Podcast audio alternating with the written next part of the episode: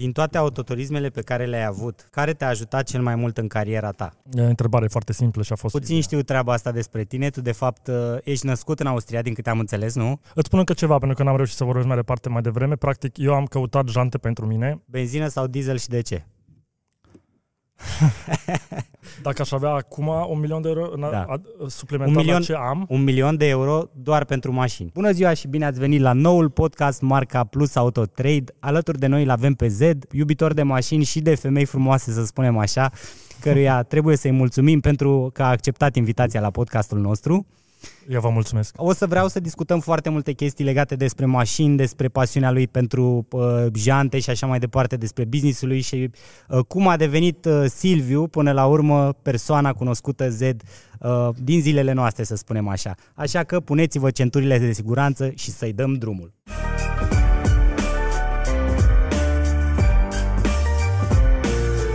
Înainte de toate, am mai spus-o, dar vreau să o mai spun o dată. Vreau să-ți mulțumesc pentru că ai acceptat invitația noastră, pentru că știu că ești uh, destul de încărcat și e normal să fie așa. Și am câteva întrebări pe care le-am pregătit eu, câteva chestii pe care aș vrea să le discutăm și curiozități personale, pentru că mi se pare, urmăresc activitatea ta și mi se pare foarte mișto ceea ce faci, Mulțumesc frumos și mulțumesc pentru invitație încă o dată. cu drag. Și o să începem în primul rând cu firma ta de jante, nu? Pentru că până la urmă ai o firmă de jante care se cheamă Z Performance, nu? Și aș vrea să ne spui mai multe lucruri despre ea, cum te-ai gândit la asta, de unde a plecat toată treaba și așa mai departe. Um, ar fi o, o poveste foarte, foarte lungă dacă aș începe de la început și aș vrea să-mi păstrez uh, povestea completă pentru un vlog al meu, pentru că am eu primesc foarte, foarte des requestul să fac uh, un video, un vlog, orice ar fi, cu toată povestea de la început, numai că ideea mea nu era doar să stau să le povestesc, vreau să o fac într-un mod anume care necesită foarte, foarte mult timp și vorbesc de ani, pentru că e, e vorba de multe locații și vreau să fie foarte special povestea, Ok, pentru că e foarte ok. mișto. E foarte mișto povestea. Da. Și da, cum a început, e din pasiune, efectiv din pasiune a început, pentru mașini. Asta a Puțin, fost și puțin ideea. știu treaba asta despre tine. Tu, de fapt, uh, ești născut în Austria, din câte am înțeles, nu? Nu, nu sunt născut în Austria, sunt născut în Brașov. Ok, Sunt născut în Brașov, Așa. sunt născut în România, am plecat la șapte ani în Austria. Da. Părinții mei au plecat înaintea mea, au- am rămas eu cu fratele meu în, uh, în Brașov. După șase luni am reușit să plecăm și noi. Așa, așa a fost să fie. da, da, da. Nu a fost planul. Planul nu a fost să plecăm în Austria. Părinții mei au plecat în vizită la mătușa mamei am mele. înțeles, da.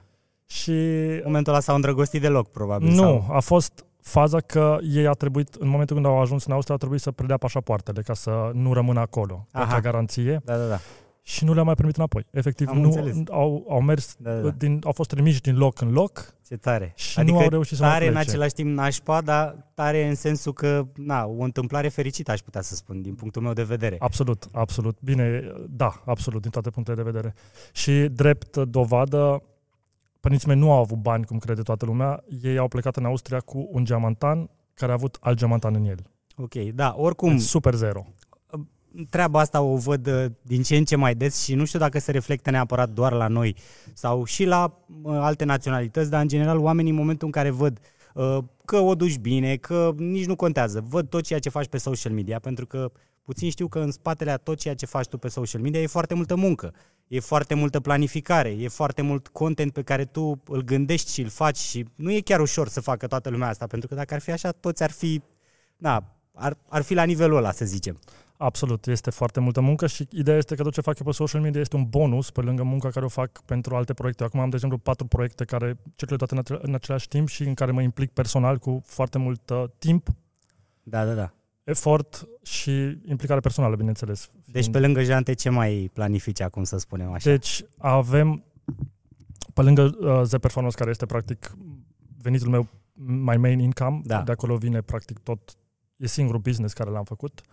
Acum am început ceva cu, foarte interesant, tot uh, car related, cu un, practic un fön pentru a usca mașini. Este un produs dezvoltat în Austria de un uh, prieten al meu vechi de vreo 20 de ani, Mhm. mm-hmm. știu. Și omul a avut o idee. Ok. Și a zis, cum pot să dezvolt ideea asta? Eu am fost practic cum Da. șapte ani Da, lângă da. el când a venit ideea și mi-a zis, băi, am o idee, ce zici de asta? Am zis, top, do it, știi? Și a avut șapte ani a avut nevoie să dezvolte aparatul acela ca să fie practic la standardele care și le dorește el și să fie perfect, să funcționeze. Este ceva care funcționează. Este vorba de un fan care îl găsești la benzinării, la spălătorii self-service, care uh, nu, nu mai necesită Ok. cârpa. Deci, Da, da, da, da, da. Devine Am văzut useless. treaba asta în general pe la p- atelierele de detailing sau chiar, de ce nu, recent și pe la p- alte shop-uri, să zicem, care Mhm. au uh, spălătorie in-house și atunci, ca să nu mai necesite timp să ștergi cu cârpa, ceea ce oarecum nu e tocmai ok, faptul că ștergi mașina cu cârpa. Exact. Uh, am văzut treaba asta și mi s-a părut și mie wow, adică gen, Da. bine, s-au gândit alții la treaba asta de mult timp. Bun, asta odată, uh, ai zis încă două. Da, dacă și nu mai mă este înșel, un proiect NFT care l-am lansat împreună cu One Life Rally, nu? Da, da, da, am tot văzut. car related, absolut top, un team extraordinar în spate. Am văzut video. Da, este absolut top, deci este backed cu două branduri reale, foarte puternice, Z Performance, One Life Rally, un team extraordinar în spate, deci no scam, Da, da, da. ceva extraordinar de... Um, pot să zic o investiție bună pentru fiecare care vrea să investească Da, și în... foarte tare și clipul. acest Fun domeniu. fact, l-a filmat un prieten de-al meu, Alexandru Don, Mhm, din Cluj, mhm. care... Da, eu nu am fost implicat, dar știu Da. că fosta mea mașină, AMG GTR, era, Da. a fost uh, la filmare. Da, da, Ce da. n-am știut. Da, oricum Nici e, n-am e știut. mișto, adică îmi place reclama, uh, în sine arată foarte tare. Și al patrulea? Al patrulea este încă foarte mic și nu vreau să-l, uh, Am înțeles. să-l dezvolui. Acum este O să- ceva, da. Da, probabil o să poată vedea oamenii pe canalul tău Da. de YouTube dacă vor mai Exact. multe detalii și așa mai Exact. departe. Uh, bun. Deci uh, și cu jantele, că acolo des, despre asta discutam mai devreme, uh, de unde a plecat toată ideea și la ce vârstă te-ai gândit la asta? Z Performance există deja de 12 ani. Înainte am mai fost, am avut un brand se chema Phoenix Wheels, care nu a... Ca să vezi că, practic, nu mereu trebuie să ai succes în absolut tot ce faci. Trebuie Exact. efectiv să încerci. Dacă dai greș, a fost, nu a fost o pierdere nici de timp, nici de resurse, ci o experiență și Da, în da, care da, trebuie să da, înveți da. o lecție. Și nu a funcționat cum am, mi-am dorit eu, a funcționat bine, dar nu cum mi-am dorit eu, până am dat de o persoană anume care m-a ajutat foarte mult, a fost gen mentorul meu un timp, Uh, mi-a pus practic în brațe acest uh, logo cu Z Performance. Este o poveste mai lungă, dar Da, da, da. practic pe scurt cam așa a fost, m-a ajutat cu acel logo și a zis, băi, tu ai aur în mâini. Dacă tu știi Cum să marketezi? cum să marketezi asta, Da. tu o să devii foarte mare. Mi-a zis-o direct și mi s-a Mhm. făcut pielea găină, am zis, wow, că crede cineva în mine, pentru prima oară a crezut cineva în mine, pe lângă Da, părinții e- mei. Lăsăm familia la o Da, parte, familia da, mea a da, fost da. mereu cea mai, cea mai, cea mai supporting și cei mai, cei mai mișto oameni Da. din lume, cea mai tare familie. Dar a reușit să mă Da. motivezi atât de mult, a zis, uite, ai asta și am zis, mamă, wow, nice. Și practic din acel moment am zis, ok, pe piață nu sunt jantele care îmi plac mie, eu atunci aveam un BMW seria 3, era 320 CD. Ok. Pe Aia a fost diesel. prima ta mașină? N-a fost prima mașină, a fost primul meu BMW și prima mașină care am modificat-o cu adevărat. Am avut mașini înainte, prima mașină a fost un Ford Fiesta, avea deja 20 de ani când am primit-o de la mama mea, aia a fost cadou de la mama mea, un Ford Fiesta de 500 de euro. Mai mult nu se putea, Da. și prima mea mașină care am modificat-o cu adevărat a fost acel Seria 3 și mi-am dorit jante. În momentul ăla nu prea exista nimic pe piață, concav, nimic ce îmi plăcea. Am căutat luni de zile jante.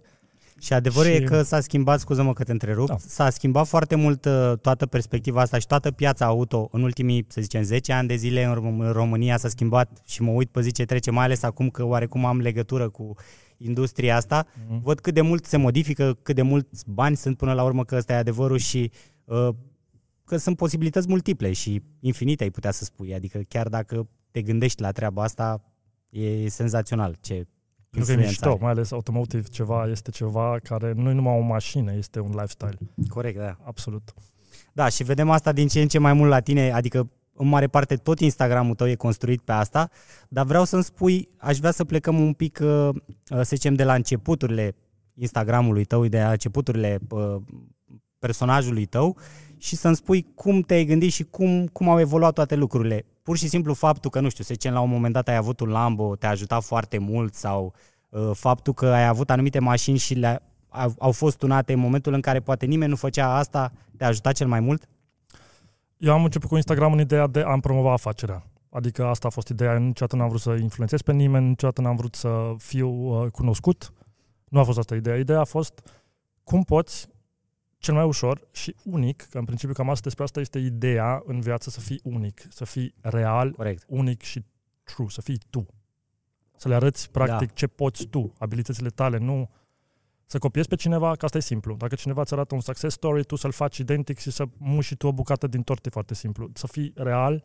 Și am zis, cum pot să-mi promovez afacerea mea cel mai simplu? Prin a mă prezentat pe mine ce fac eu, Corect. a prezentat produsele mele pe mașinile mele, ca să vadă lumea cum arată, ca să vadă efectiv, Da, da, da, da. da. efectiv practic un lifestyle. Da, pentru că toată partea asta de au- auto oarecum e foarte vizuală și na, este foarte mare hype pe toată industria auto în general, cu, tot, cu toate mașinile noi care apar și am o mașină despre care vreau să discutăm, despre care chiar aș vrea să știu părerea, dar uh, se modifică, adică asta a fost prima, prima chestie. Deci ai început cu, cu seria 3 de care spui, nu? Și de acolo lucrurile au început să evolueze. Da. Îți spun încă ceva, pentru că n-am reușit să vorbesc mai departe mai devreme. Practic, eu am căutat jante pentru mine. Am Ok, fost da. foarte inspirat de piața americană când deja atunci erau jante modulare, jante forjate, erau deja la ordinea da, da, zilei. Da, da, da.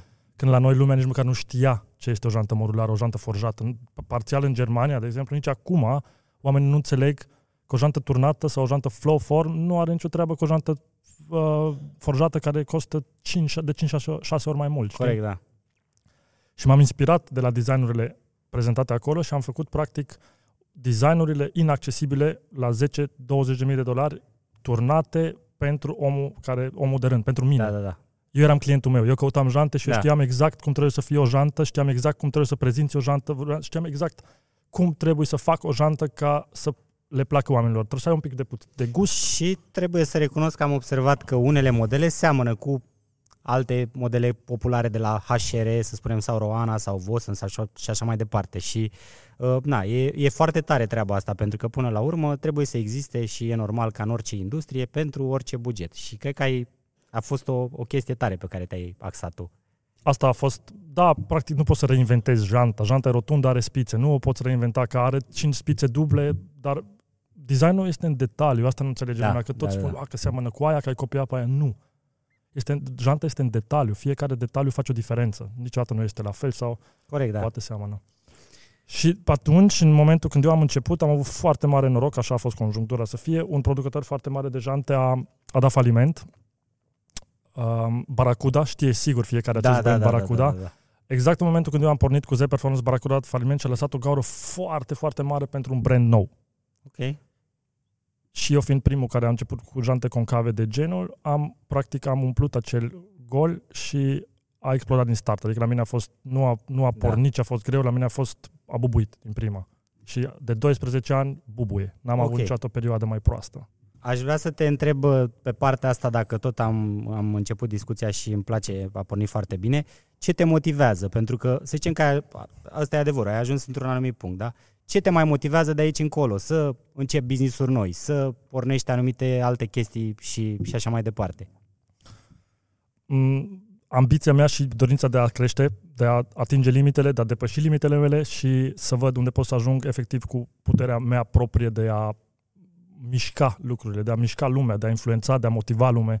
Am observat, nu vreau să mă laud sau ceva, Da, da. efectiv este... Poți să o faci, nu e nicio problemă. Am observat că oriunde mă duc, efectiv, lumea level up. Da, da. Orice om care îl întâlnesc cumva lasă în urmă și are, primește ceva în plus și văd că mișcă ceva. Ba, primesc mesaje pe Instagram, wow, din cauza sau datorită ție, am deschis o afacere, acum mi-am cumpărat Lambo sau BMW sau orice. Deci, efectiv, Da, da. mie îmi place să ajut. Îmi place ca oamenii în jurul meu să se simtă bine și oricine are de-a face cu mine cumva să primească ceva. Chiar dacă poate iau ceva, să dau mai mult în plus. Efectiv, să fie mereu un plus din Și, partea mea. Da, e normal, pân- într-o oarecare măsură să existe întotdeauna un schimb de ceva, cum mai spus. Chiar dacă e doar energie, efectiv, Da, un corect. sfat, o motivație, o, orice ar fi. Um, aș vrea să te întreb, uh, că tot discutam de o mașină care, des, despre noul Seria 7, dacă l-ai văzut și cum ți se pare, des, farurile și așa mai departe, dacă... Cum, ce părere ai despre Este ea? top, efectiv top. Mi se pare un uh, pas imens care l-a făcut BMW aici și da, este Pentru că wow. e genul E de wow. design care împarte oamenii în două categorii. Da. Și Dar mereu a fost așa. De exemplu, eu am foarte, un exemplu foarte bun că mereu oamenii sau lumea judecă, de exemplu, noul Seria 4 și Seria 3 din cauza la grila din grila față. mare, da. Cel mai bun exemplu este când au început BMW să prezinte V8-ul în E92 M3. Toată lumea a băgat hate. Cum e posibil de la R6 să facă BMW așa ceva blasfemie? Da, Cum da, e, da. să lase tradiția lor, ce face BMW să fie BMW, să pună V8 în un M3? Și când au scos F82-ul și au băgat din nou R6, lumea a băgat cel mai mare hate. Cum e posibil că de la V8 să faci un downgrade la R6? Și asta îmi spune mie că orice faci, lumea exact. mai întâi o să fie recitentă da. și o să spună Da, că este da, da. că, că o să Și- bage ceva în față. Corect, da. Și așa se întâmplă oarecum cu toate brandurile mari, adică și la, dacă ne uităm și la Apple sau alte branduri, aceeași chestie se întâmplă. Hate-ul transformat corect până la urmă este un feedback care poate fi prelucrat și este un feedback bun. Acum, în momentul în care nu faci, adică eu consider că în momentul în care ai foarte mult hate, înseamnă că faci ceva corect. Gen. Absolut. Poate că e o prostie, da. Da. Este o chestie cu care trebuie, you have to deal with it. Da. Trebuie, să, trebuie să o managuești, cam asta e tot. Cum, cât de, bi- cu cât mai bine o managuești, cu atât mai bine, uh, cu atât mai mult succes ai. Corect, da. Asta e ideea. Dacă nu știi să o managuești, te poți duce foarte mult în jos. Am avut și perioade foarte grele în viața mea cu probleme cu chestia asta, dar am trecut peste. Da. Și fiecare cu părerea lui, deci nu poți să forțezi pe nimeni să, să-i placă de tine, doar să ignori și cumva să-i convingi că totuși nu au dreptate. Corect, da. Și cred că într-o oarecare măsură nici măcar nu trebuie să convingi. Dacă tu ești fericit și mulțumit cu tine, cred că restul nici nu mai contează până la urmă. Că Așa-i convingi. Tu știi, da, Așa-i convingi. corect, da. Aș vrea să te întreb uh, o altă... Am și câteva întrebări pe care le-am primit pe Instagram și o să ne uităm un pic peste ele. Ok. Un, unele dintre ele care sunt că na, sunt Ești o persoană care are foarte mult hate, ce drept. Și asta se vede și din întrebările pe care le-am primit pe, pe, pe Instagram. Dar eu aș vrea să te întreb de ce ai revenit în România, dacă ai avut posibilitatea să rămâi în alte țări. De ce totuși ai revenit? Pentru că e mișto. România Din este, ce punct de vedere? din toate punctele de vedere, România, din Mm. punctul meu de vedere, este cea mai mișto țară unde poți să locuiești în momentul ăsta. Zi-mi alta mai bună. Din punctul tău de vedere. M-aș gândi, chiar mă gândesc că, sincer, bă, dacă ar fi să mă mut într-o țară, pentru că am un copil de 3 ani jumate și uh, e posibil să mă gândesc la educația lui. Nu știu, poate ar putea să primească o educație mai bună în altă parte, cu toate că educația pe care eu îi ofer consider că e cea mai bună. În fine. Și m-am gândit la Spania sau nu știu, mă gândesc la Canada, spre exemplu, cu toate că nu-mi place clima și așa mai departe. Nu știu, dar când mă uit totuși în pozele alea în Spania și văd cât de aridă e zona, pentru că e e foarte aridă și, în general, adică nu știu, mi se pare că România are o, are o climă foarte bună, dacă e să spui din asta, Mhm. din punctul ăsta de vedere. Din punct de vedere al infrastructurii, nu mi se pare că e tocmai așa. Uite, oriunde te duci tu ca român, o să fii un străin. Da, Și chestia este Da. că oriunde te duci tu, oricât de mișto a fi țara și lumea și cu oricine te-ai înconjurat, tot străin o să fii. da, Acasă e acasă. De acasă nu te poate da nimeni afară pentru că ești acasă. Unde vrei să mă duc? Sunt acasă. Da, Și România e foarte, o țară foarte liberă. corect, da. Din toate punctele de vedere. Este Așa foarte e. liberă. Poți să faci mu- multe chestii. Foarte multe persoane cu foarte mulți bani, cu foarte multă influență stau în România. De ce? Pentru că este o țară foarte liberă. Eu am locuit Și- 25 de ani în Austria, scuză-mă, am locuit 25 de ani în Austria, niciodată n-am fost tratat ca un străin pentru că știu limba la perfecție, Da, am, da, da. nu, n-am avut prieteni români, n-am avut prieteni de altă naționalitate, foarte mulți austrieci, dar nu mi-a plăcut niciodată pentru că nu m-am simțit eu. Da, da, da. Ești foarte constrâns, legile sunt într-un fel, mie plecând mașinile și modificările, tuningul în Austria este, cred că este cea mai vitregă țară din punct de vedere tuning din lume, pe lângă Germania și Elveția. Nu-ți permit nimic. În România Da, da, da. ai toată libertatea din lume să-ți modifici mașina cum vrei tu. Bine, am înțeles, acum am înțeles că s-au mai modificat un pic Da, lucrurile. bine, ultimii 10 ani așa a fost. Acum, da. Da. da, într-adevăr, este mai dificil, dar totuși încă este mai liber ca în altă. E, S-a, s-a complicat și au- s-au schimbat legile, dar s-au schimbat și complicat și în celelalte țări. Deci Da, a, da, da, da. a devenit mai strict și mai, mai greu. Da, ultima oară când am fost în Viena, am, am luat amendă, mi-a venit amendă acasă pentru 55 de km la oră în oraș, adică... Și mă înțelegi? Cam asta e Da. ideea. E foarte, e foarte, foarte liber. E, e o țară mișto. Plus că ai tot ce trebuie. Ce nu ai în România? Ai mare, ai munți, ai în București Așa cel e, puțin da. ai cele mai tari restaurante din lume să mănâncă top, să, să, poți să te duci în club să te distrezi top, ai străzi relativ top în centru, să nu, să nu Da, așa e, da. uităm asta. Da, corect. E Dacă foarte stai în mișto. zona nordului, Herăstrău și așa mai departe, da, nu ai nicio problemă. Și până la urmă, fiecare trăiește într-o bulă. Depinde de tine cât de mare îți definești bula și așa mai departe. Dar, da, dacă stai într-o zonă bună, nu poți să spun Da. neapărat că e rău să stai nici în București. Adică, ba chiar, cred că e the best la ora Da, a fost actuală. alegerea mea, asta a fost. Am ales. Mi-am dorit. Toată viața Da, mea mi-am da. dorit să stau în, în București. O întrebare acum uh, despre, tot despre mașini. Benzină sau diesel și de ce? De ce mă Astea sunt întreb? întrebări din alea care... Da, da. Benzină clar. De ce? Pentru că sună bine. Ai nevoie de sound. Îți face tot. Asta e, asta e la mașină tot ce trebuie. Și Corect, da. în principiu trebuie să muncești ca să-ți îndeplinești dorințele și necesitățile vieții și necesitatea vieții mele este să conduc mașini. Da. Iubita mea, de exemplu, mereu când spune, când vorbește despre mine, vorbește, vorbește mereu foarte frumos despre mine, îmi spune, eu te văd pe tine la volan, ești tu. Când vezi că schimbi viteza aia, ești tu, efectiv, și când se aude și ești efectiv în elementul GT3 tău. cutie manuală? Nu. A. Nu, pentru că PDK este ceva extraordinar și Da, da. ar fi cumva um, o alegere foarte proastă să mergi o mașină manuală când ai așa o, o, Da. o tehnologie. Da, da, da. Cine, cine a condus o dată PDK știe. Cine nu, dă cu hate. Da, e o mașină, o mașină interesantă și acum că ți-ai luat GT3-ul ăsta și mai ai și Lamborghini-ul, dacă ar fi să alegi, să zic, între cele două, care ai alege între Lamborghini și Porsche și de ce? Nu mă pune să fac asta. Îți dau un exemplu foarte bun și o să mă înțelegi că tu fiind tătic, mi-ai spus mai devreme, gândește că ai doi copii și iubești pe amândoi la fel de mult și cineva te pune să alegi între ei, Da, ce ai bun. alege? Nu știu dacă ar fi Pe să aleg cine între alege? unul. Știi cum e fie, că- chiar dacă ai doi copii, întotdeauna ai unul preferat. A, dar nu po- n-ai putea să alegi. da, da, da. Asta ar fi. Da. Ar fi dificil pentru că sunt două chestii total diferite. Nu poți să le compari din niciun punct de vedere. Unul este 4x4, Da. supercharged, cu, are aproape dublu cai, adică nu se compară la putere niciodată. Dar cealaltă are farmecul ei, are tehnologia, e, e un aspirat, un motor aspirat, natural, cu tracțiune în spate, care se pare- îți dă o senzație Porsche, unică. Porsche în general 911, să zicem, whatever, nu vorbesc doar de, a, vorbesc de mașini mai, să zicem, mai de buget oarecum. 911 mi se pare foarte reușit, mi se pare cea mai tare mașină la ora actuală, avem și noi unul albastru aici în uh, un Turbo S. Mi se pare că e, e mașina perfectă de oraș dacă să zic vrei un supercar, pentru că ai până la urmă, dacă ai și front lift pe ea, ai o suspensie cât de Absolut. cât, da, ok și așa, dar pe de altă parte e și foarte stabilă și în același timp confortabilă și efectiv nu se mișcă de pe asfalt. Mi se pare că e... E ca dintr-o bucată mașina, Da, nu se poate da, explica. da, da. Până nu o conduci. În momentul când ai condus mașina o să înțelegi de ce Porsche este Porsche. Eu n-am fost Da. niciodată fan Porsche. Îți recunosc, n-am fost niciodată, niciodată n-am zis că o să conduc sau o să, o să cumpăr un Porsche pentru că mi se părea prea understatement. Nu este o mașină care să mă reprezinte. Da. Dar Dar și mer- când te-ai urcat în ea? Ideea e că nici nu a trebuit să mă urc în ea.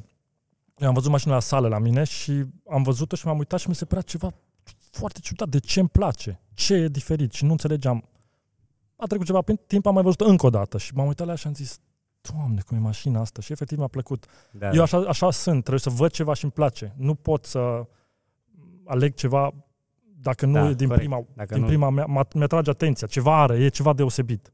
Da. Și acum mergi în proporție de 80% mai mult cu ea decât cu... Da, numai cu ea. Deci uh, singurul lucru care nu-mi place la mașina asta, să vă spun, este că trebuie să mă dau jos când ajung la destinație. Din toate autoturismele pe care le-ai avut, care te-a ajutat cel mai mult în cariera ta? E o întrebare foarte simplă și a fost Lambo, pentru că Lamborghini îți deschide toate ușile. Indiferent unde te duci, lumea te concepe și te vede și te tratează altfel. Și este foarte funny că am fost să-mi schimb uh, roțile și jantele la M3. Nu știu dacă lumea mă cunoaște, nu mă Da, cunoaște da, da. oricine. Unii Da. nu mă cunosc și am fost cu Golful iubitei mele, care este un Golf 5 diesel și m-au tratat total diferit față de cum mă tratează lumea când apar într-o mașină foarte scumpă gen Lambo. Da, e foarte interesantă perspectiva asta a oamenilor și să- nu se aplică neapărat la mașină, se aplică și dacă e, să zic, o persoană publică, pentru că, în general, îi vezi cum se comportă, adică dacă ai simțul de observație ușor dezvoltat, îi vezi cum se comportă diferit pur și simplu pentru faptul că ești tu sau... Adică, nu știu, am observat treaba asta la, la unele persoane și, în general, faptul cum vorbesc cu tine, cum, adică, dacă n-ai fi tu, dacă ai fi prob- probabil îmbrăcat altfel în altă zi, cu, s-ar comporta cu total, Absolut. total diferit și Îți deschide uși. Pentru mine a fost foarte important mișcarea aia, toate în momentul respectiv n-a fost ușor. să Deci eu mereu, cumva, acest, această treaptă, Da. da. level up, am făcut-o cu foarte mari eforturi, dar retrospectiv văzută treaba a fost un, cea mai bună decizie, pentru că efectiv te-a, a- m-a făcut să... Da, cresc. da, da, da, am înțeles. Păi de asta te-am și întrebat, pentru că chiar eram curios. Adică toată lumea probabil a început să vadă din ce în ce mai mult content pe care tu îl făceai în momentul în care aveai un Lambo și vedeai un Lambo negru așa musculos, agresiv, cu bara aia lipită, mai aveai parcă și chestiile alea negre așa pă, de, de fier, cum se chemau Mhm. lipul ăla, nu știu, era tare rău de tot. Și mi-aduc aminte prima oară când am observat, nici măcar nu eram la Plus Auto, nu are relevanță, uh, era când ai început să o faci uh, culoarea aceea, pe atunci cu ca, treaba cu custom, uh, culoarea aceea, uh, gradientul acela uh, maro, nu? Dacă nu mă înșel. Maro. Da, nu, nu era maro, uh, bronz așa parcă. A fost bronz, da. Bronz, da. Acea, atunci am, observ, am început să observ prima oară, după care, na. Dar da, o mașină foarte mișto și vrei să o vinzi? Niciodată. Asta e un lucru care nu o să-l fac niciodată pentru că a fost, practic, eu pentru asta am, am făcut tot.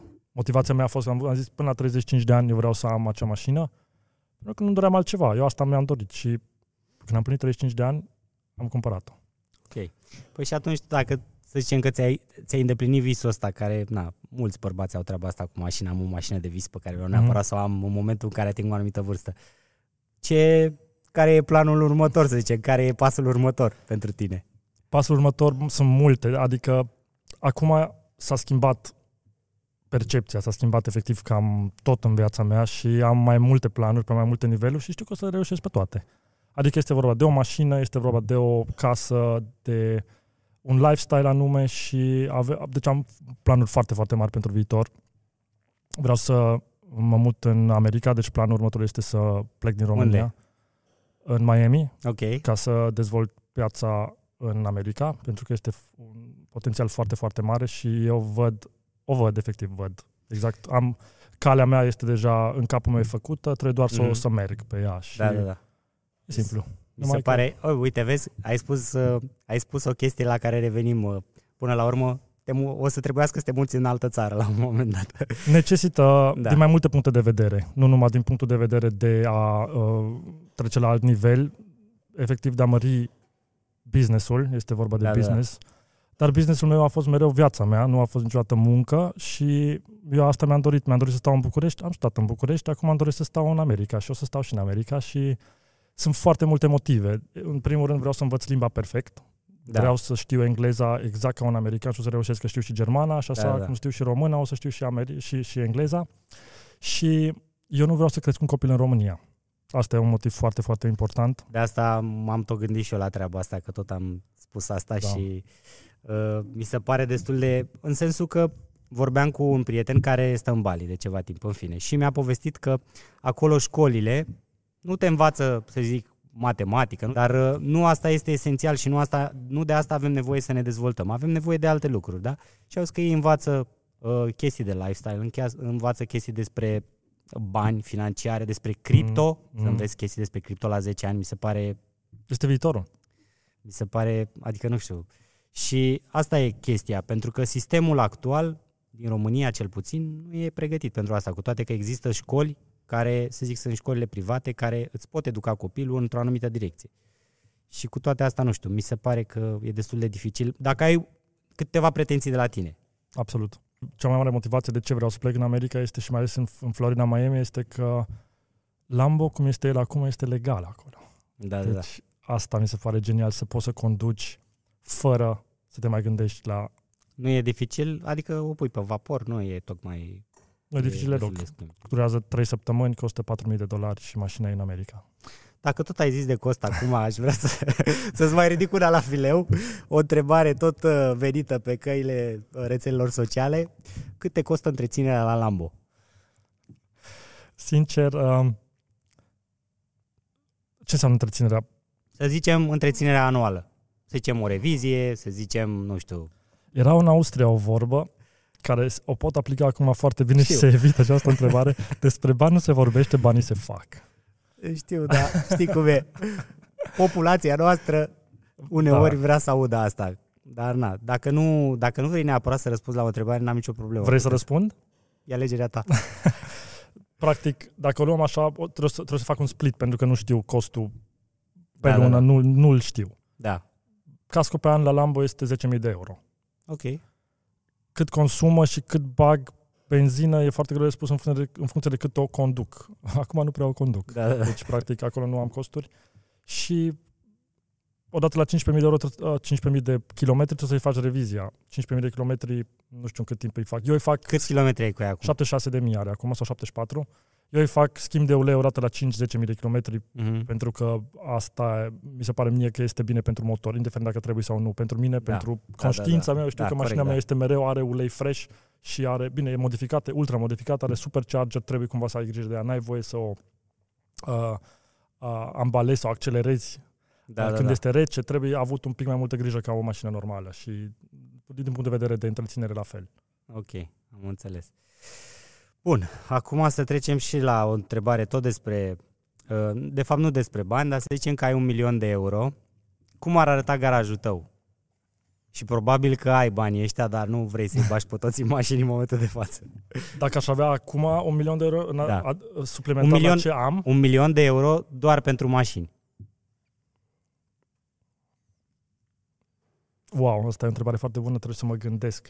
Dar am o dorință foarte mare, deci mașina mea, visurilor mele, pe, adică peste ceva gen Ok. Huracan care Da. am putut să mi-l îndeplinesc, a fost mereu la Ferrari. Ok, care e o mașină foarte rară. Care e o mașină Greu rară, de găsit. Și, da, și foarte scumpă, care nu se încadrează în niciun caz într-un milion. Să vorbim de o sumă de trei ori mai mare ca asta Am și dacă înțeles. aș fi să aleg ceva care este echivalent din toate punctele de vedere, ar fi SF90-ul. SF90, cu Da. care ai și mers, din Da. câte știu. Am mers Cum cu ți el. s-a părut mașina? M-am dacă îndrăgostit de tot? mașina asta când am Da? mers cu ea. Deci dacă aș avea cumva o înclinație să mai cumpăr încă o mașină, ar fi un SF90. Clar. Una a fost și vândută, E vândut ăsta roșu? ăsta gri. Ah, ok. Și roșu, ăsta roșu încă nu e Ăsta vândut. roșu încă nu.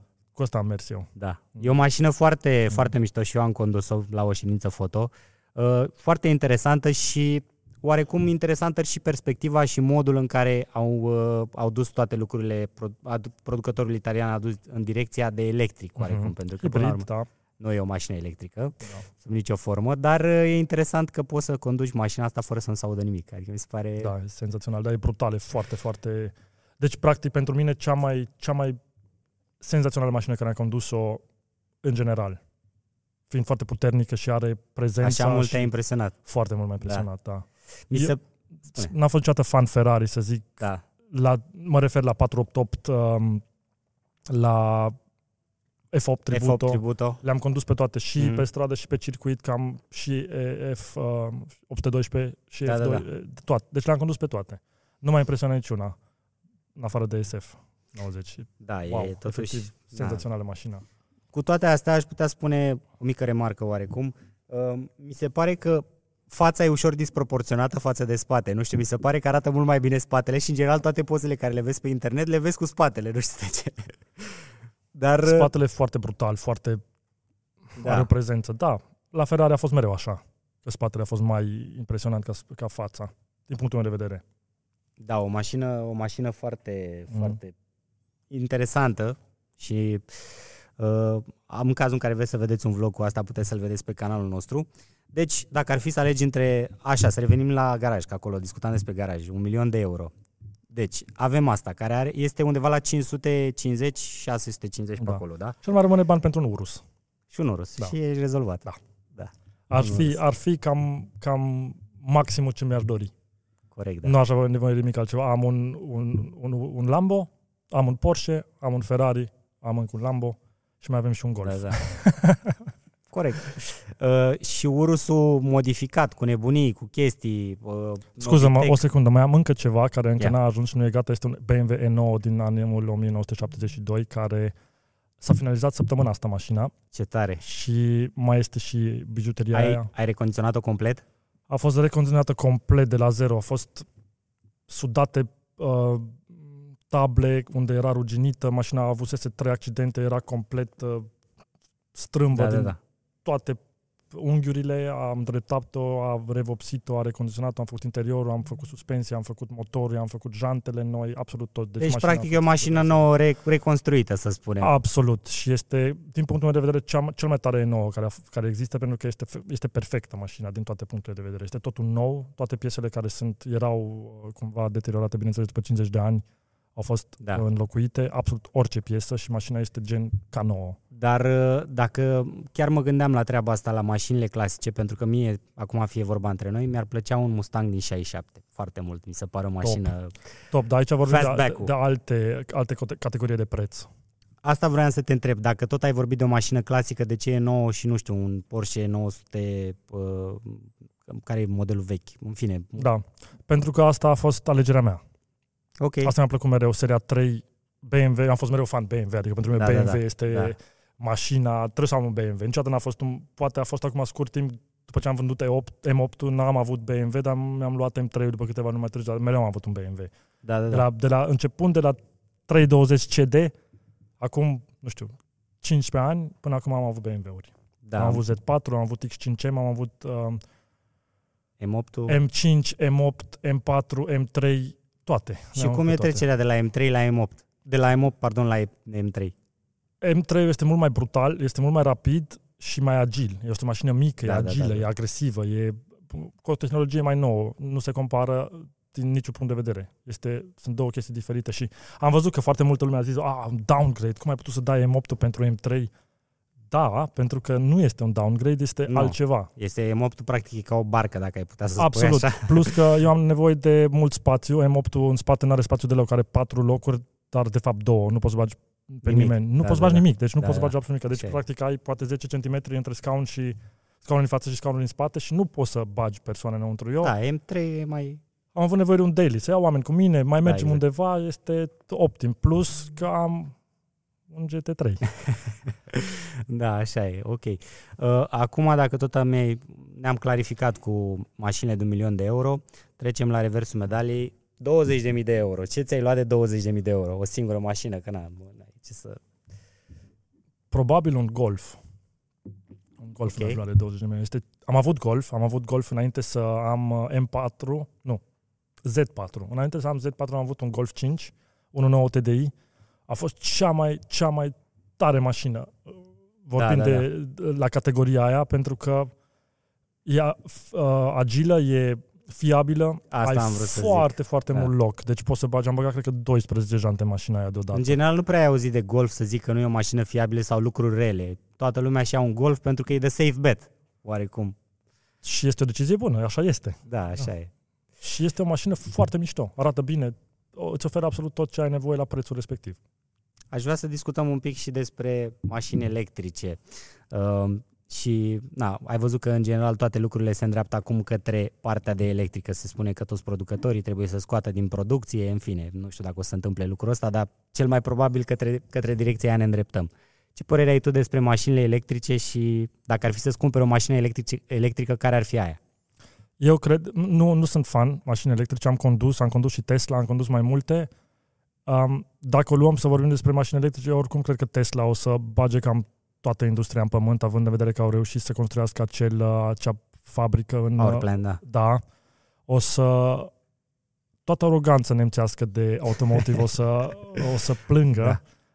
în curând și Și Vedem. Este vedem, viitorul, adică Da. da. nu, o să, nu putem să evităm viitorul. Viitorul e viitor, o să ne adaptăm, dar sunt convins că producătorii o să facă și o să scoată lucruri foarte mișto care o să ne bucure la fel de mult ca ce avem noi acum. cum ar fi EQXX-ul, dacă nu mă înșel, nu? L-ai văzut? De exemplu, da, Da. sau tehnologia se va schimba. Noi trăim într-o era în care totul e foarte rapid și de pe azi pe mâine poate să vină cineva cu o sursă de energie sau orice Da. care schimbă absolut orice Corect, da. tehnologie care o avem acum și sunt convins că o să fie top. Mi se pare foarte tare la EQX X-ul ăsta cum, cum iese partea din spate, se place, retrage, se retrage, mi se pare tare. Pe de altă parte, nu știu dacă range-ul declarat de, el, de ei e undeva la 1000 de kilometri, ei așa spun, dar e greu să crezi și mi se pare fantastic oarecum și science fiction, să zicem așa, faptul că ea se încarcă în momentul în care merge, care panoul Mm. ăla același deasupra. Da? Vezi? Și de asta vorbesc. A- a- Asta, acum Da. 2 ani, 3 ani n-a existat asta. A venit cu Da. varianta asta. A venit poi, oarecum, în, au venit împinși, Da. împinși să facă tehnologia asta de către cei de la Tesla, oarecum, pentru că au trebuit să adapteze. Oricum Elon Musk uh, pune standardul la tot, orice Da. ar fi el. Uh. Ai văzut că a cumpărat Twitter acum De exemplu, a cumpărat Twitter, și mai era... Mai mâine, era poi mâine cumpără toată industria germană, pentru că dacă verifici um, valoarea um, la companiile lui Te- Da, acțiunile, Tesla, este mult mai mare ca absolut toată industria împreună. Așa e, da. Nu știu dacă știi, dacă, ai, dacă știi cifrele, dacă ai verificat da vreodată. ordinul miliardelor de... Adică, efectiv, el, he owns it. Cred că trebuie să fie, cred că o să e posibil să fie primul trilionar din lume, dacă nu deja e, este un trilionar, habar n-am. Cred că nici nu mai contează asta. Ideea este Da. că este un revoluționar, este un vizionar, omul Da, schimbă așa, lumea. Așa a fost uh, practic de când a început, că pra- puțin știu, dar el practic a început cu PayPal să facă toată treaba și să uh, Da. Cu SpaceX și așa mai departe și Tesla era la un pas să fie în faliment și e important totuși de uh, scos în evidență faptul că foarte mulți au trebuit să treacă prin multe eșecuri, cum ar fi și SpaceX-ul, că n-a fost un eșec, pentru a ajunge unde sunt în momentul Mereu de e față. așa. Și asta vreau, încerc să le spun oamenilor mereu, trebuie să încerci că nu există, nu pierzi niciodată, doar, Da. doar uh, cap, capeți experiență care poți să o aplici la următorul proiect. Dacă dai din nou fail, mai ai încă o experiență și dacă nu te oprești, cel mai important lucru în viață să nu te oprești până reușești. Corect și puțin sunt uh, și eu m-am lovit de treaba asta foarte mult timp și mi-a fost destul de greu uh, dispuși să treacă practic și să, să, să iasă din zona de confort până la urmă, pentru că acolo vorbim de creștere în adevăratul sens al cuvântului. Uh, e, e foarte greu în momentul în care tu ești confortabil cu ceva să treci la nivelul următor. Absolut. N-ai voie să stai pe loc. Da, Trebuie mereu să uh, scoți, practic să te atingi limitele, să depășești limitele și de-abia atunci îți dai seama. Eu am un exemplu foarte bun acum la sală. Eu mă antrenez de la 16 ani, de la practic de 24 de ani eu Da, merg da, la da. sală. Da. Și acum a fost pentru prima oară de două luni mi-am luat un antrenor personal și efectiv omul ăla m-a împins să-mi depășesc limitele, să Te-a deblocat, practic. Efectiv, nu venea Da. să cred și mi-a, mi-a deblocat și mintea, pentru că am văzut că, de fapt, eu s- n-am făcut nimic până acum. Da, așa Cu e. toate că eu credeam că eu sunt top, dar mereu există mai mult decât... Uh, Da, ai oricum, crezut-o. cred că la partea asta cea mai importantă e rutina până la urmă și oricum te-a ajutat mult mai mult decât faptul dacă ai fi stat degeaba acasă, dar uh, da, contează foarte mult să ne, ajut, să ne ajutăm de oamenii care ne înconjoară până la urmă, pentru că uh, și e important uh, că ziceam de, de, nu sta, de a nu sta pe loc. Tot timpul mă gândesc, bă, ce aș putea să mai fac în plus la plus, ce aș putea să mai fac în plus, ce aș putea să fac ca să ajung acolo la nivelul unde cred eu că ar trebui să fie plus auto, la nivel cu Holman, cu alți uh, dealeri din industrie care sunt top și cred că e loc pentru asta, sincer. faceți ce faceți foarte, foarte bine, deci este Mulțumesc frumos. absolut un uh, content foarte, foarte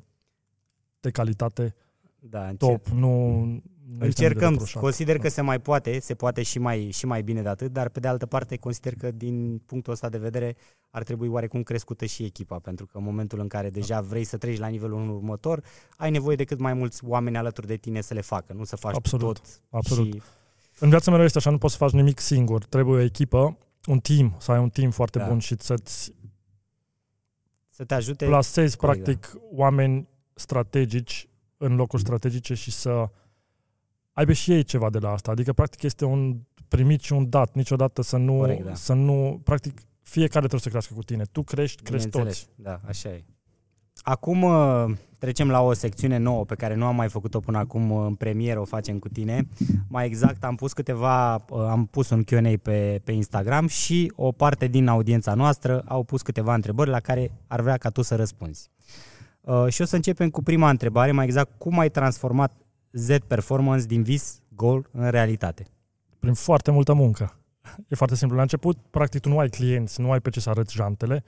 Și cam asta e ideea. Clientul vrea să le vadă pe mașină. Mai, dacă ar fi posibil pe mașina lui, în culoarea lui. Eu nu având clienți, ce am făcut, am montat jante pe mașinile prietenilor în timpul ăla și le-am Da. da. pozat, fiind Da, da, da, da, da. pasionat fotografia, mi-a plăcut mereu să fac poze, făceam poze și la mașinile mele și le-am pozat. Sau am ce să postez.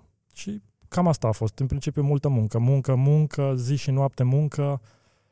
La început făceam eu cam absolut tot. Vorbesc de producție, customer service, vânzări, marketing, networking. Da. O persoană. Tu răspundeai la telefon, luai comenzile, tot. eu răspundeam la telefon, eu răspundeam la mail-uri, eu răspundeam la absolut tot. La mesaje, Vorbim, vorbim de perioada când, uh, când am început. când uh, aveai jante la Custom Tuning, spre exemplu, sau... Mult înainte. Eu Mult m-am înainte. mutat în România mult, mult, mult după ce am uh, început afacerea. Vorbesc de acum 12 ani. Mhm. Mm-hmm. M-am mutat în România acum 8 ani sau ceva de genul, 10 Da, da, da. ani. Da, da. Mult, mult, Ok. mult înainte și efectiv prin foarte multă muncă, fără pauză și mi-am propus mereu, am zis orice ai face, nu te opri să postezi pe social media. Da. Orice ar fi. Da, ești da. bolnav, ești ori, oriunde ai fi, nu ai timp, deschizi laptopul, Ai, postezi. ai un program din punctul ăsta de vedere, adică te gândești din timp, bă, trebuie să postezi neapărat ceva săptămâna asta sau... La mine este așa o rutină, fac asta de 12 ani fără pauză, la mine nu există, eu asta, asta e ce trebuie să fac. Deci, Ok. robotic. O Da, fac da. pentru că trebuie făcută, munca e muncă, trebuie făcută, nu există, nu o fac. Așa nu e. există, sunt bolnav, tot o fac. Și niciodată n-am vrut să dau acest element mai departe să facă cineva. Nu că n-aș putea, dar asta este practic cartea de vizită unui brand. Și nu, nu concep să facă cineva pentru că eu o am în cap. Eu nu am un plan. La, la mine e tot un cap și tot ce fac, Da. o fac în cap și o fac intuitiv din plăcere și din uh, drive-ul care l-am să meargă lucrurile mai departe și să cresc. Și e, făcând o mică paranteză acum, e important, adică cred că puțin înțeleg de fapt că toată treaba asta, toată treaba asta de social media, de YouTube și așa mai departe, e ca un adevărat job. Adică dacă tu vrei să... Și mie mi-a fost foarte greu și încă mi este, pur și simplu faptul că sunt la plus auto m-a ajutat din punctul ăsta de vedere, dar în momentul în care tu tratezi social media ca pe un job, la modul că, bă frate, eu trebuie să vin la muncă de la de la, bă, din, în perioada asta. În perioada aia eu trebuie să fac ceva pentru obiectivul respectiv. Atunci ți se schimbă total percepția și parcă vezi lucrurile altfel, nu știu. Parcă. Da, sau o vezi ca un lifestyle și ca viața ta pentru că îți face plăcere să o faci. Eu nu o văd Da. ca un job sau ca Da, un, da. mai ales ca un full-time job. Pentru mine este lifestyle-ul meu, este Corect. ce mă face Da. pe mine, mă face fericit. Dacă nu o fac, nu, Da, da, da. nu, nu mă simt bine. Nu, mă refeream pur și simplu faptul că trebuie să schimbi un pic perspectiva dacă vrei să ai rezultate. Despre asta era vorba. Adică dacă vrei să ai rezultate pe social media și așa mai departe, trebuie să tratezi lucrurile un pic altfel. Absolut. Întrebarea următoare, când faci un vlog în română? Pentru că puțin înțeleg de ce vorbești tu în engleză în toate vlogurile tale. Eu făcând asta totul pentru business, cum am spus și la început, pentru mine este strict ce am făcut, de ce am făcut chestia asta a fost să-mi promovez afacerea și să m, crească brandul.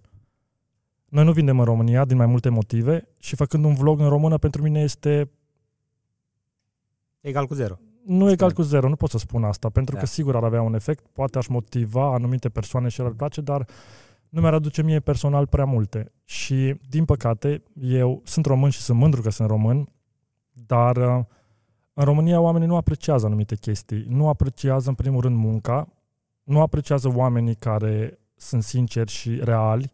Aici se promovează alte chestii, valorile care se promovează în România le știm, nu trebuie, Da. să, le, nu trebuie să le repet aici. Și nu este apreciat. Nu Corect. concept de ce să fac o chestie pentru oameni care nu apreciază ce faci. Adică muncă, energie, timp pentru oameni care niciodată nu o să-ți dea înapoi ce le dai tu. da. Corect, da. Da. Sigur nu sunt toți, nu vreau să generalizez, sunt sigur Da. o, o, o, Dar o e o parte. proporție destul de mare de covârșitoare, să spunem. Din păcate, da. Și asta eu compar cu un prieten al meu din, din Belgia care are o comunitate foarte, foarte puternică și mă uit la el cum îl susțin oamenii ăia, indiferent ce face oamenii ăia, îl susțin și îl apreciază pentru face fix același lucru care îl fac eu. Corect, da. Dacă aici faci asta, muncești, ai un, ai un brand de succes care l-ai clădit pe muncă și pe foarte multe sacrificii care oamenii Ah. nu le știu. Părinții tăi au avut bani. Da, părinții mei au avut bani și mașinile sunt închiriate. Asta Da. este concepția multora. Nu ești apreciat. At- atunci, spunem tu de ce aș face eu. Așa e, da. N-ai nimic de demonstrat până la urmă. Da, Um, următoarea întrebare. Ce culoare o să pui M3-ului, dacă te-ai gândit să-l colantezi? da, m-am gândit și avem deja două opțiuni, dar nu o să le spun, pentru că Normal. asta este și farmecul la toată chestia asta. Mie îmi place mereu să surprind. Când lumea crede că nu se poate mai mult, atunci să le arăt că se poate mult mai mult decât atât. Deci, urmăriți-mă și veți vedea. O întrebare interesantă. Câți cai pot fi hăbați la o căruță? Toți. Da. Așa. De ce încă locuiești în România? Cred că ai răspuns deja la întrebarea asta, da. Parțial, da. Practic, e foarte greu de spus pentru că eu, noi călătorim foarte mult, cel puțin înainte de această pandemie, practic în 2019 am fost 10 luni din 12 plecat și câte țări, nici nu mai știu. Apropo, cum te-a afectat pandemia? Te-a afectat în Deloc. vreun fel? Poți să spui că... Nu, m-a afectat deloc pandemia, a fost pentru mine chiar benefic pentru că practic după acel 2019 când am călătorit 10 luni eram foarte obosit și mi-a fost foarte greu să mi închipui cum să merg așa mai departe pentru că e foarte, foarte obositor să Da. Să călătorești managuiești, da, și că să călătorești, să managuiești o viață de genul pe termen lung. Și la mie mi-a venit foarte bine pentru că atunci am putut să mă relaxez un pic și la noi marea parte din marketing este prin evenimente și evenimentele sunt foarte scumpe, indiferent unde te duci, costă foarte mult. Corect. Și content creating, asta faci în momentul ăla când te duci la evenimente și călătorești, faci content și eu aveam practic, sau am și acum content, cred că pentru patru ani să nu fac nimic, am content pentru de performance să îmi mențin afacerea pe picioare și n-aș avea nevoie. Și atunci, în momentul da. ăla, pentru mine a fost foarte relaxant să știu că pot să mă stau acasă, să văd de business și am economisit foarte mulți bani. Practic, nu m-a afectat pentru că vânzările nu au crescut, dar cheltuielile au fost practic zero, pentru că n-am mai plecat și a fost foarte benefic. Da, da, da, înțeleg. Deci am făcut bani. Da, corect, foarte frumos. Ți-ai îndeplinit toate visurile? Absolut toate visurile. Eu pot să spun, până acum nu există nimic ce nu mi s-a îndeplinit. Deci absolut nimic. 100% din viața mea, tot ce mi-am dorit, pentru că am muncit pentru asta și am făcut tot ce, tot ce trebuie. Um, da, mi le-am îndeplinit. Bun. Inclusiv personal, privat, am o viață privată și sunt super fericit din toate punctele de vedere cu Dacă... cea mai minunată femeie lângă mine care există. De la ce vârstă ai făcut primii tăi bani? Wow, asta este o întrebare foarte bună. Eu mereu am încercat să fac bani, având în vedere că părinții mei nu aveau și nu puteau să-mi dea, mereu am încercat să muncesc, să cumva să, să, să scot profit din orice. Practic, primul meu job, să spun așa, a fost ca DJ la 17 ani într-un bar de oameni mai în vârstă, să spunem așa, de la 60 în sus. Și a fost cumva foarte grea perioada aia, pentru că fiind la liceu, eu aveam nevoie și eu la partea mea de bani și de Normal. anumite chestii ca orice om. Și mereu când oamenii sau colegii sau restul mergeau în club să distrau, eu mergeam sâmbătă și vinerea să pun muzică. La ce vârstă era asta? La? La 16-17 16, mamă, da. puțin, sunt puțini care sunt dispuși să muncească la vârsta aia. Adică eu dacă mă gândesc, n-am început să fac treaba asta decât pe la 18 da. ani. Da, a fost o experiență, să spunem așa, care a contribuit la persoana care sunt acum. Fiecare experiență care am făcut-o și mereu am încercat chestii, niciodată nu m-am oprit, cum am spus și mai devreme, important este să, dacă încerci și dai greș, să nu te oprești, să nu fie gen, wow, am încercat, acum să ai milă de tine, ci să încerci mai departe să o iei ca o experiență, o lecție de viață și să te folosești de ce ai învățat din acel eșec. Corect. Ca pentru următoarea, următorul proiect să aplici. Și dacă nu reușești, la fel, până reușești. Efectiv, e important să nu te oprești. Nu te da. opri niciodată. Dacă un om, cel mai puternic om este ăla care nu se oprește. Da, da, da. Pentru că la un moment dat reușești, nu ai cum. Este da, imposibil. Și mai ales în momentul în care faci switch-ul ăsta mental și vezi eșecurile, începi să le vezi ca pe o lecție de viață și să înțelegi, bă, dar de, oare ce am făcut greșit acolo? Ce n-a mers? De ce aș, ce aș putea? Uite, asta aș putea să fac mai bine data viitoare. Poate în momentul în care faci treaba asta, mi se pare că ești deja cu mult peste, să zicem, media. Absolut. Uh, ce sfat ei da unui puș de 17 ani pentru a reuși în viață? Investește bună. în tine investește în tine pentru că tu ești ăla care face totul posibil și numai așa reușești, nu ai cum fără skills, fără experiență, fără educație, trebuie să te autoeduci. Nu da. neapărat școala este aici importantă, ci inițiativa ta de a învăța ceva. Corect. Ia-ți o oră pe zi din 24 care, și, care le ai și învață ceva. Ori te uiți la tutorials pe YouTube, citești ceva sau explorezi orice ar fi. Ia-ți o oră pe zi și investește în tine. Ce mi se pare mie fascinant legat de treaba asta este că deși la ora actuală, să zicem că trăim era cea mai bună din punct de vedere tehnologic și avem acces la informații și așa mai departe, sunt foarte multe persoane care cu toate că au acces la YouTube, să zicem, care la ora actuală e cea mai mare sursă de a învăța orice ce vrei pe internet, nu reușesc să facă treaba asta. Mi se pare... Pentru că nu pun priorități și probabil nici nu au persoanele potrivite în mediul lor și în viața lor care le spun. Și cât de mult contează să ai... Foarte important. Înconjoară-te pe lângă, unu, autoeducație, înconjoară-te doar cu persoane care te ajută să crești. Și asta persoană. pare, dacă o spui așa, adică nu știu, poate părea ușor materialist, dar din multe puncte de vedere contează mult mai mult să te înconjori de oamenii care au energia pozitivă, care te ajută să te duci în anumită direcție și să-i lași pe aia care poate te trag înapoi sau poate nu știu, sunt fan, dar nu te ajută cu nimic. De ce materialist? Este doar personal important, altfel nu reușești. Corect, este da. important, este o necesitate. Da, așa e. de nu degeaba se spune că viața sus, on the top, este, este singuratică, pentru că în momentul tu când crești, ceilalți nu cresc cu tine, trebuie să le dai drumul, că te trag înapoi, te țin în jos. Așa e, da. Cu ce se ocupă, care e secretul succesului și cum ai început să faci bani? Secretul succesului este că nu există secret. Da. Nu este niciun secret. Este hard work, dedication, muncă, foarte, foarte multă muncă și perseverență. Perseverența face tot, pentru că îți explic și de ce. De exemplu, te duci la sală, mâine mă duc la sală. Nu se vede nimic. Da. N-ai făcut nimic. Mă duc și poi mâine la sală. Nu o să vadă nimic. Probabil dacă merg o lună la sală și nu o să vadă nimic. Dacă mă duc 10 ani la sală, care e diferența între mine dacă merg 10 ani la sală și dacă nu mă duc la sală? Și acolo avem rezultatul. Perseverența și ambiția. Trebuie să fii ambițios, trebuie să vrei. Trebuie să vrei să fii convins din toată inima ta că vrei acel lucru ca să poți să reușești. Asta este, dacă da. vreți un secret, ăsta e secretul, dar nu este ce vreți voi să auziți. Nu, și probabil că până la urmă succesul. Succesul este definit oarecum de perspectiva fiecăruia, pentru că pe, poate pentru cineva succesul înseamnă să ai o familie fericită, poate pentru, Absolut. pentru altcineva succesul înseamnă să ai un Lambo, un Porsche și așa mai departe. Absolut. Și na, e, e mult de discutat pe subiectul ăsta. Uh, Dacă să... mă întreb pe mine ce este succesul, este fericirea, să fii fericit, indiferent dacă ai 10 mașini sau una, sau ai 10 Lambo sau un Golf, dacă ești fericit cu Golful, înseamnă că ești fericit. Corect. Și cine suntem noi să spunem că nu e așa? Adică... Fiecare decide pentru el ce este fericire. Cum a fost, o întrebare foarte bună, îmi place întrebarea asta, cum a fost perioada aia neagră dinainte de a avea succes? Că tot vorbim despre succes.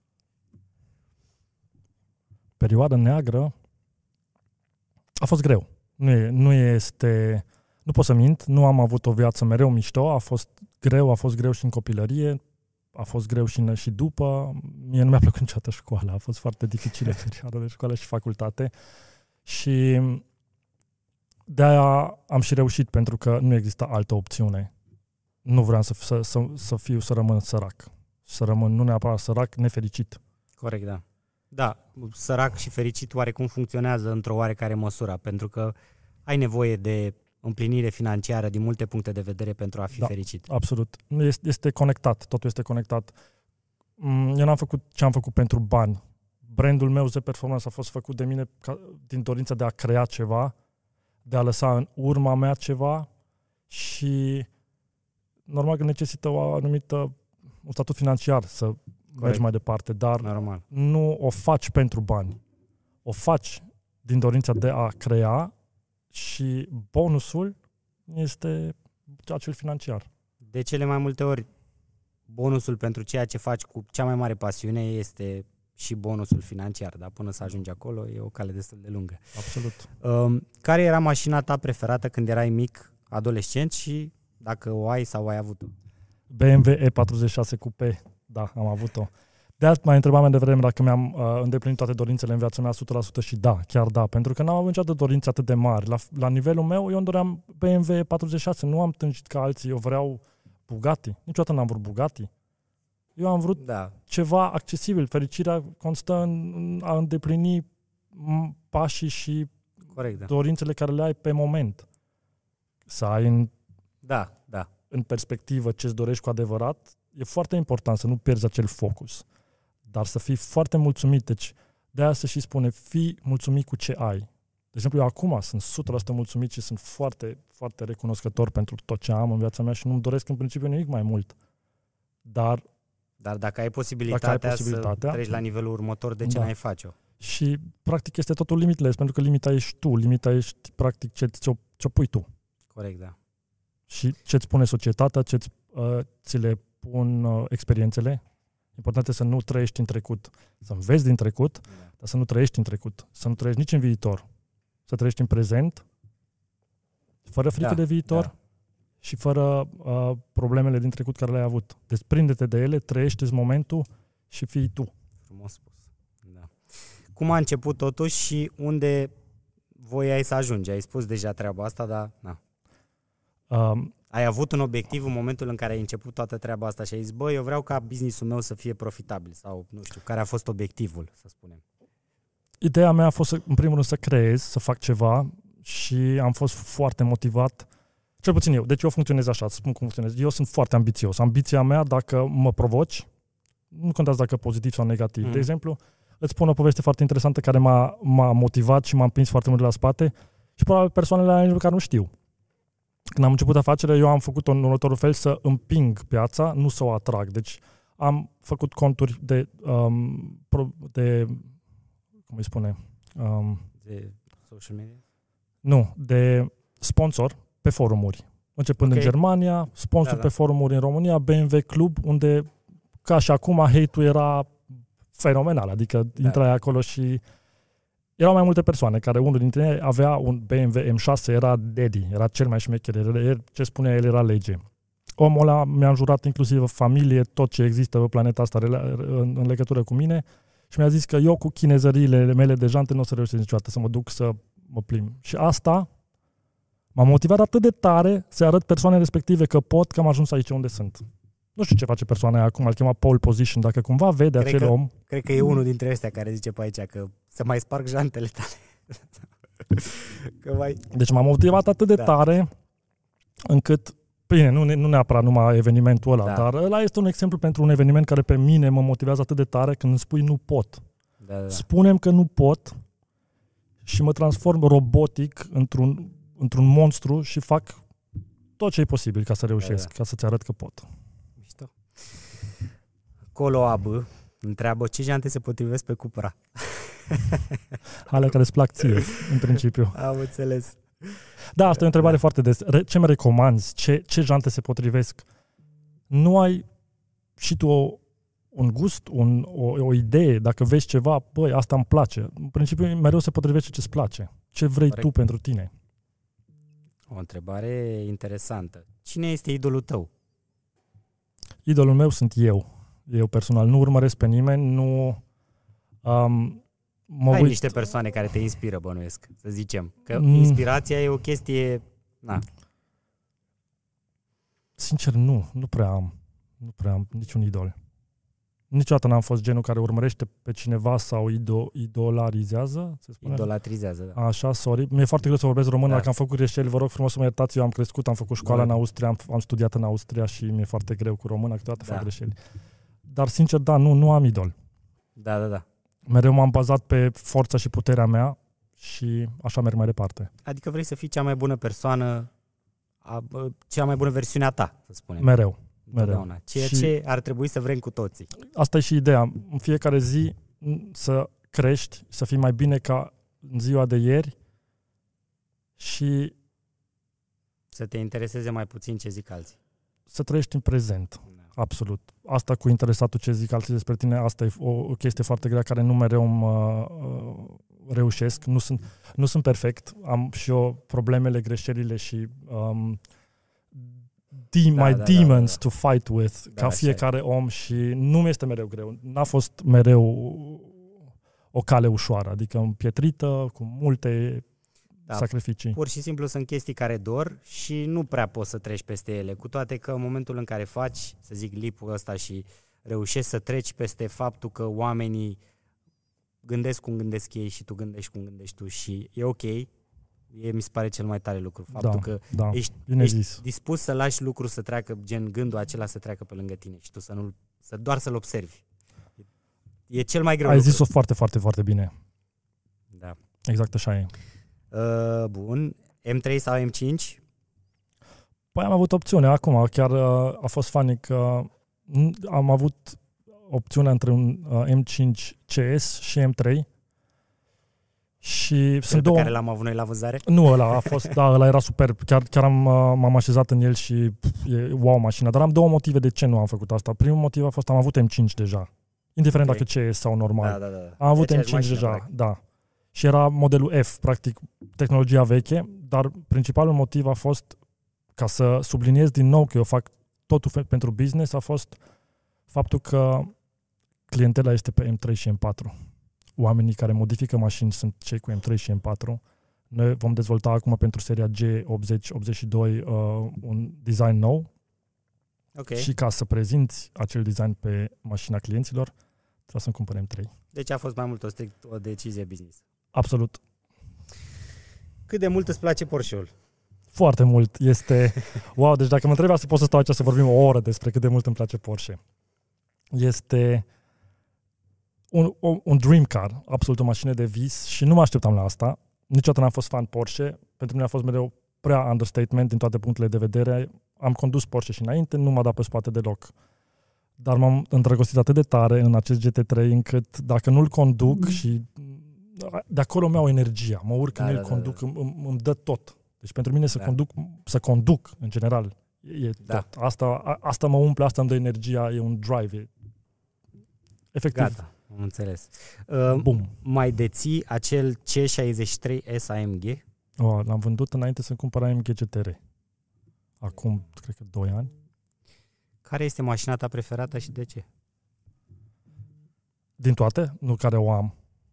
Mașina preferată absolut este la Ferrari. Deci dacă ar fi să, okay. să aleg, ar fi un la Ferrari. Este mașina care o să o am. Sunt convins. Deci asta e următorul goal. Da, asta e următorul goal. Deci, practic, acest level up, dar um, o să necesite foarte multă muncă, care sunt pregătit să o, să o fac. Da. Dar da, deci dacă cât, mă întreb... Cât e? 3 milioane jumate sau cam Cred că 3 milioane, da. Uh-huh. Cu, cu cunoștințe, cred că o să reușesc să le iau un pic mai, mai ieftin, dar sub 3 milioane cam dificil. Da, da. Cunosc foarte multe persoane care au multe. Am un prieten are 5 Aperta, are... Da, păi în momentul în care ești în industria asta e inevitabil să da. nu te lovești de treaba asta.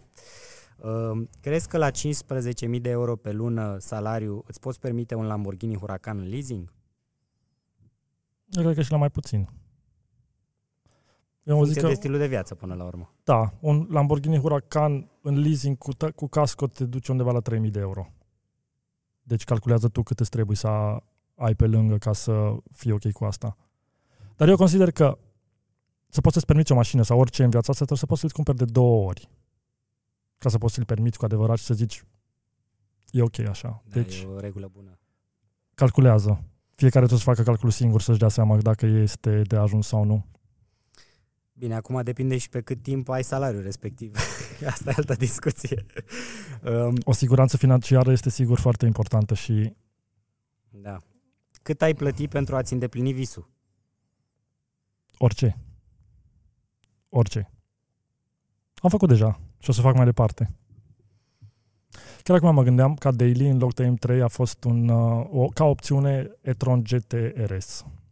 Foarte interesantă mașina. Uh, Ai condus? Nu, am văzut, nu prea am avut. De fapt am avut unul, cred că aici, dar doar la poze și nu prea am, în fine. Dar îmi place cum e interesantă și mi se pare tare trendul ăsta cu camerele băgate, oglinzile băgate mm-hmm. în, mhm.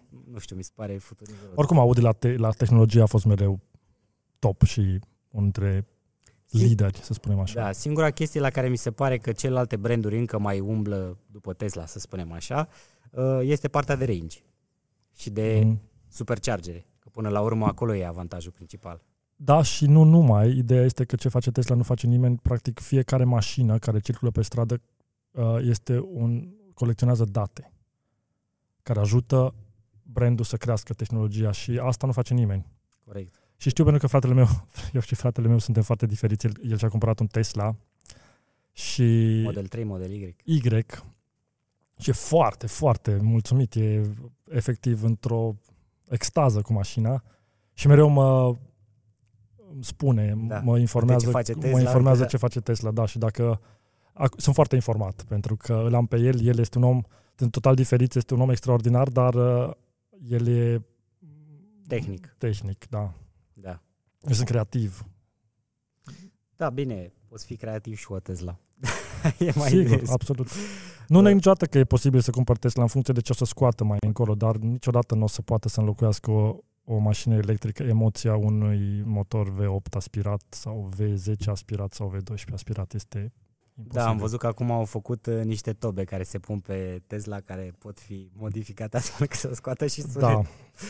În fine, uh, cam astea au fost întrebările. Vreau să-ți mulțumesc pentru că, încă o dată, pentru că ai acceptat invitația noastră. A fost, uh, cred eu, un podcast foarte interesant.